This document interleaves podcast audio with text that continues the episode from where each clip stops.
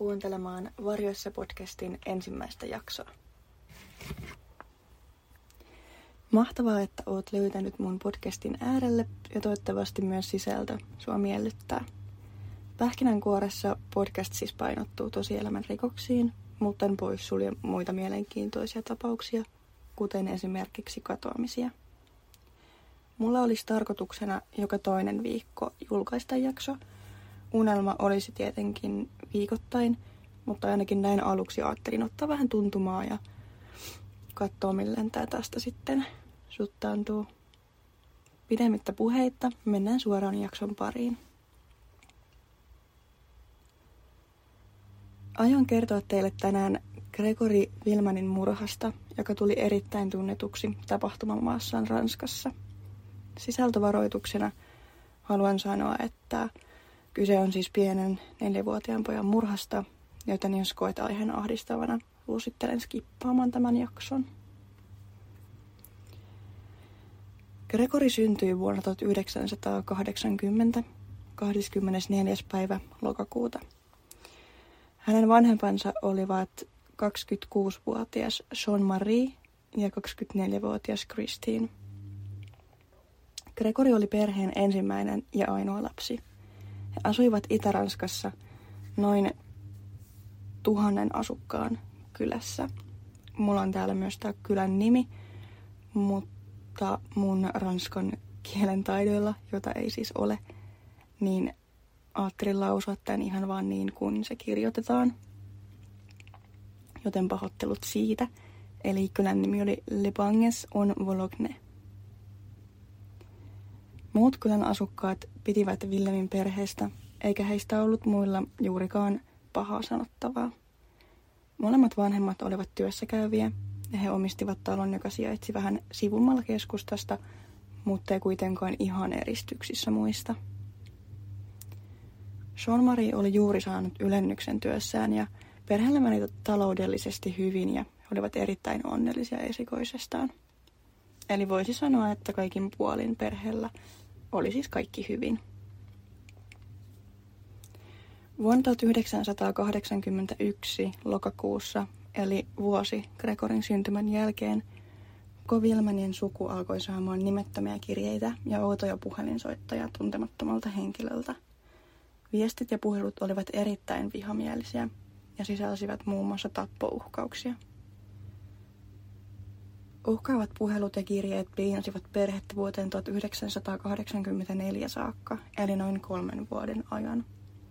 Tämä tuntematon henkilö oli mahdollisesti joku perheen läheinen ihminen, ehkä jopa joku sukulaisista, koska kirjeet ja puhelut sisälsivät informaatiota liittyen heidän sukunsa välisiin asioihin. Gregorin vanhemmat eivät kuitenkaan äänen perusteella osanneet sanoa, kuka piinaaja oli tai edes oliko kyseessä mies vai nainen.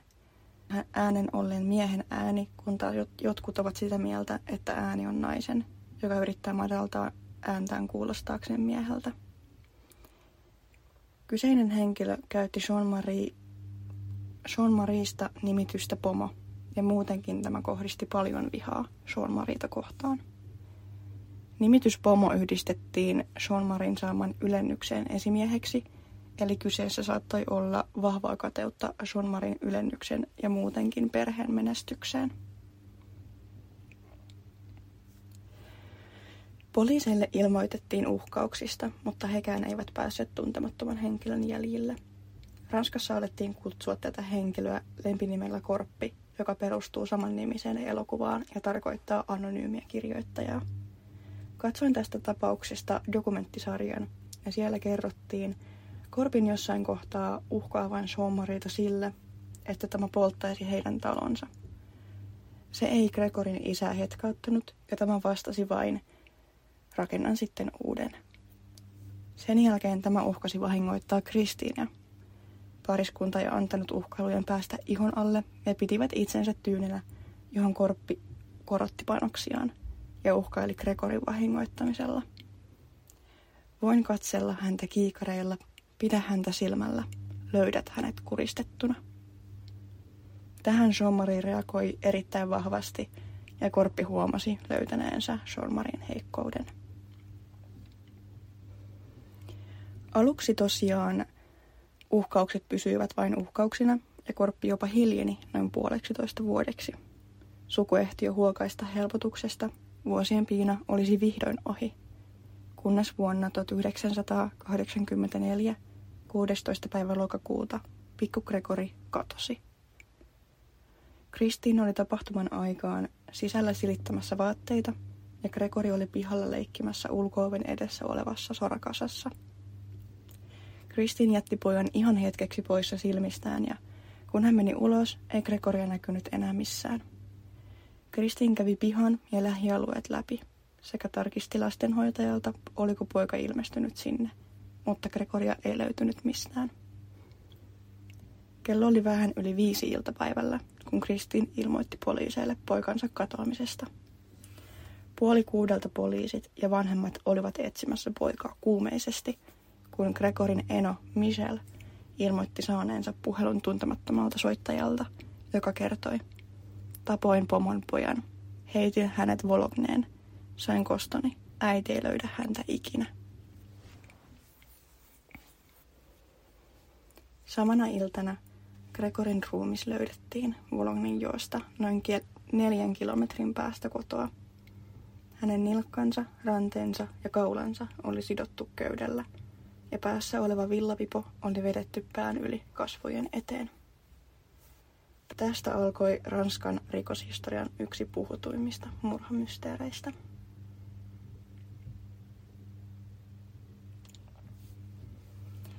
Ruumiin avauksessa kuolin syyksi todettiin hukkuminen.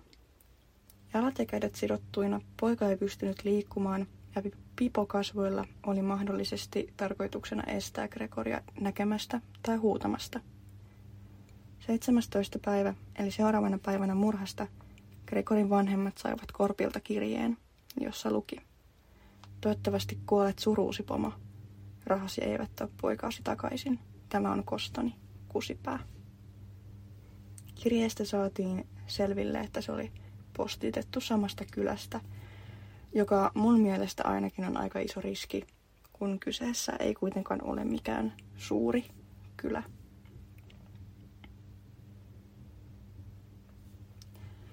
Kymmenen päivää Gregorin murhasta ilmoitti poliisi uskovansa, että poika oli heitetty jokeen keskeltä kylää. Heti tutkinnan alussa poliisi sai myös silminnäkiä havainnon murhapäivältä – hän oli nähnyt tuoreita renkaanjälkiä, jotka tulivat polulta, joka johti Vologneen.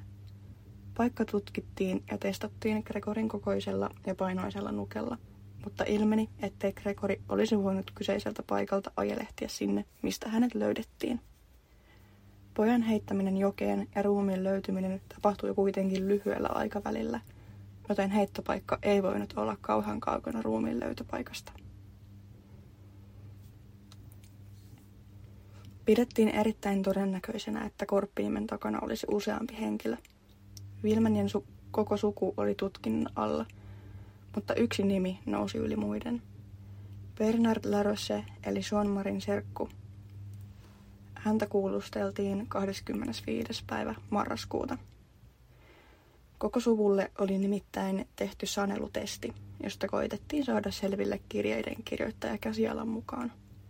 Käsiala-asiantuntijat yhdistivät Bernardin kirjeisiin ja olivat varmoja tämän olevan korppi. Bernard pidetettiin, mutta jouduttiin vapauttamaan todisteiden puutteen takia. Bernard itse vannoi olevansa syytön. Bernardin käly, eli hänen vaimonsa sisko, Muriel, joka oli tapahtumien aikaan 15-vuotias, oli Bernardin alibi murhapäivälle. Hän kertoi nähneensä Bernardin Bernardin tullessaan kotiin koulusta noin puoli kuuden aikoihin iltapäivällä. Muriel kertoi tulleensa bussilla, mutta hänen koulukaverinsa sanoivat, ettei hän ollut kyseisessä bussissa, vaan näkivät hänen lähteneen autolla. Muriel myönsi valehdelleensa ja muuttikin tarinaansa niin, että Bernard olisi hakenut hänet koulusta ja että hän olisi ollut mukana, kun Bernard kävi hakemassa Gregorin ja vienyt sen jonnekin hänelle tuntemattomaan paikkaan. Kyseisestä paikasta he olivat Murielle mukaan lähteneet ilman lasta. Gregorin tapauksen tuomari Jean-Michel Lambert käski Bernardin uudestaan pidetettäväksi ja että hänet tuotaisiin kuulusteltavaksi. Näin tehtiin 5. marraskuuta 1984. Tuomari Lambert paljasti medialle Muriellen olevan se todistaja, jonka ansiosta Bernard pidätettiin. Tässä hän teki suuren virheen, koska Muriellen nimeä ei olisi saanut mainita julkisesti. Ei mennyt kauaankaan, kun Muriel astui jälleen esiin ja kielsi kaikki, mitä hän oli aikaisemmin kertonut. Häneltä kysyttiin, miksi hän oli aikaisemmin syyttänyt Bernardia. Tähän tyttö vastasi, että hän oli peloissaan, ja koska Bernardia muutenkin syytettiin, teki hän samoin. Poliisit olivat Murielle mukaan painostaneet häntä ja uhkailleet nuorisovankilalla, jos ei tämä todistaisi tuomarille Bernardin olevan syyllinen. Bernard vapautettiin vankilasta todisteiden puutteen vuoksi. Hän kerkesi olemaan vankilassa noin 90 päivää. Vaikka Bernard oli vapaalla jalalla, eikä häntä vastaan ollut tarpeeksi todisteita, uskoi Jean-Marie silti serkkunsa syylliseksi poikansa murhaan. Jean-Marie jopa vannoi tappavansa Bernardin, koska uskoo tämän olevan syyllinen. Epäiltiin, että Bernard olisi kateellinen Jean-Marien työmenestyksestä ja muutenkin perheen onnesta. Bernard ei itse ollut menestynyt urallaan ja heillä oli vaimonsa kanssa neljävuotias lapsi, jolla oli jonkinasteinen oppimishäiriö, joka vaikeutti heidän elämäänsä, kun taas Jean-Marie oli menestynyt ja Gregoria kuvaltiin helpoksi ja iloiseksi lapseksi. Jean-Marie oli asiasta niin varma, että hän otti vallan omiin käsiinsä – ja 29. päivä maaliskuuta tämä ampui Bernard Larossen oman serkkunsa. Jean-Marie ilmoittautui itse poliiseille. Jean-Marie sai viiden vuoden tuomion, josta hän suoritti kaksi ja puoli vuotta.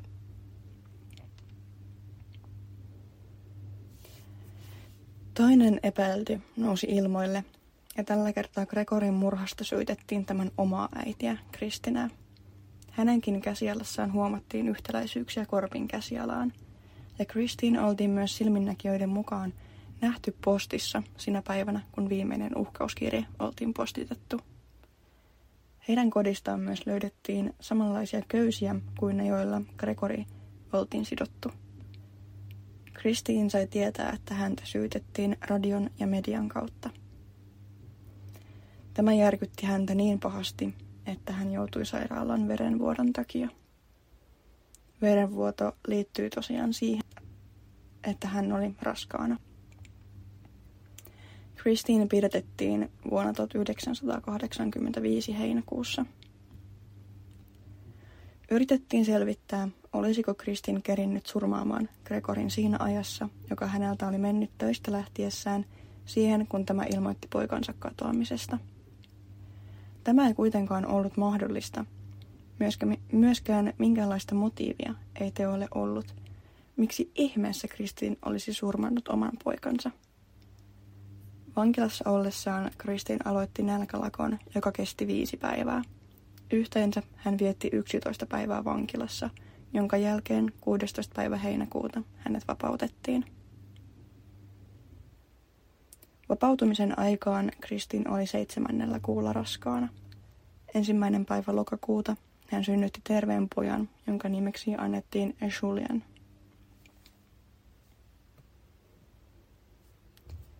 Tuomari Lambertin pätevyyttä epäiltiin paljon tapaukseen liittyen. Häntä kuvailtiin omahyväiseksi ja kerrottiin hänen olleen innoissaan jutun aiheuttamasta huomiosta. Lambert teki myös menettelyrikkeitä, joiden johdosta 14 raporttia mitätöitiin mukaan lukien käsiala-analyysit. Tämä oli, myös, tämä oli myös yksi syy Bernardin vapauttamiseen, koska häntä vastaan ei enää yksinkertaisesti ollut mitään. Vuonna 1987 Lambert hyllytettiin kokonaan jutun tutkinnasta. Lambert tunnettiin sen jälkeen enemmänkin vain siitä, kuinka suuren oikeusfiaskon hän oli saanut aikaan. Tuomari Lambert löydettiin lopulta kotoaan kuolleena. Hän oli sitonut muovipussin kaalla huivilla päähänsä. Lambert oli jättänyt kirjeen, jossa hän kertoi, ettei hän jaksanut enää taistella. Uusi tuomari valittiin ja tuomari Simon alkoi käymään tapauksen todisteita tarkasti läpi. Sukulaisia kuulusteltiin useasti ja lopulta Simon epäili Sean Marin veljellä ja Gregorin isovanhemmilla olevan osuutta asiaan. Sean Marin veli Michel oli se, joka sai puhelun Korpilta, jossa kerrottiin Gregorin löytyvän Volognenjoesta. Kuulusteluissa Michel oli erittäin hermostunut, joka lisäsi epäilyksiä entisestään.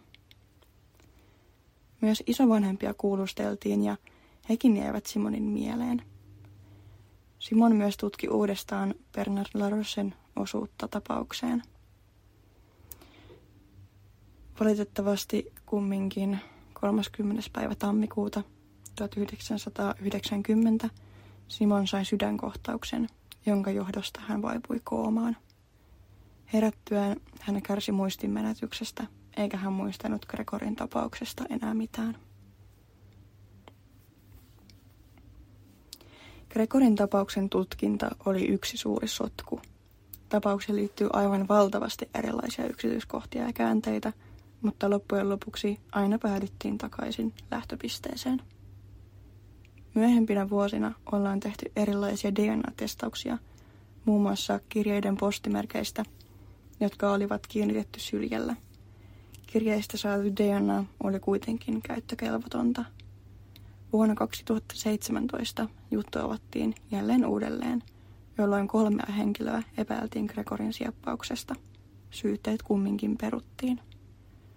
Kokonaisuudessaan koko tapaus on aivan todella turhauttava ja toivon todella, että se saisi ratkaisunsa.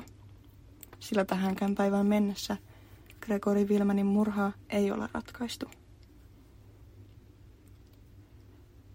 Tässä oli kaikki, mitä mulla oli tarjota tästä tapauksesta. Ja tästä tapauksesta on tehty myös viisiosainen dokumenttisarja, joka löytyy Netflixistä nimellä Kuka tappoi Pikku Gregorin. Käytin kyseistä dokumenttia päälähteenäni ja voin suositella sitä katsottavaksi, jos haluatte sukeltaa vielä syvemmälle tapauksen käänteisiin ja yksityiskohtiin. Toivottavasti tykkäsitte jaksosta ja olisi mahtavaa jatkaa keskustelua aiheesta teidän kanssanne Instagramin puolella, jossa mut löytää nimimerkillä Varjoissa podcast.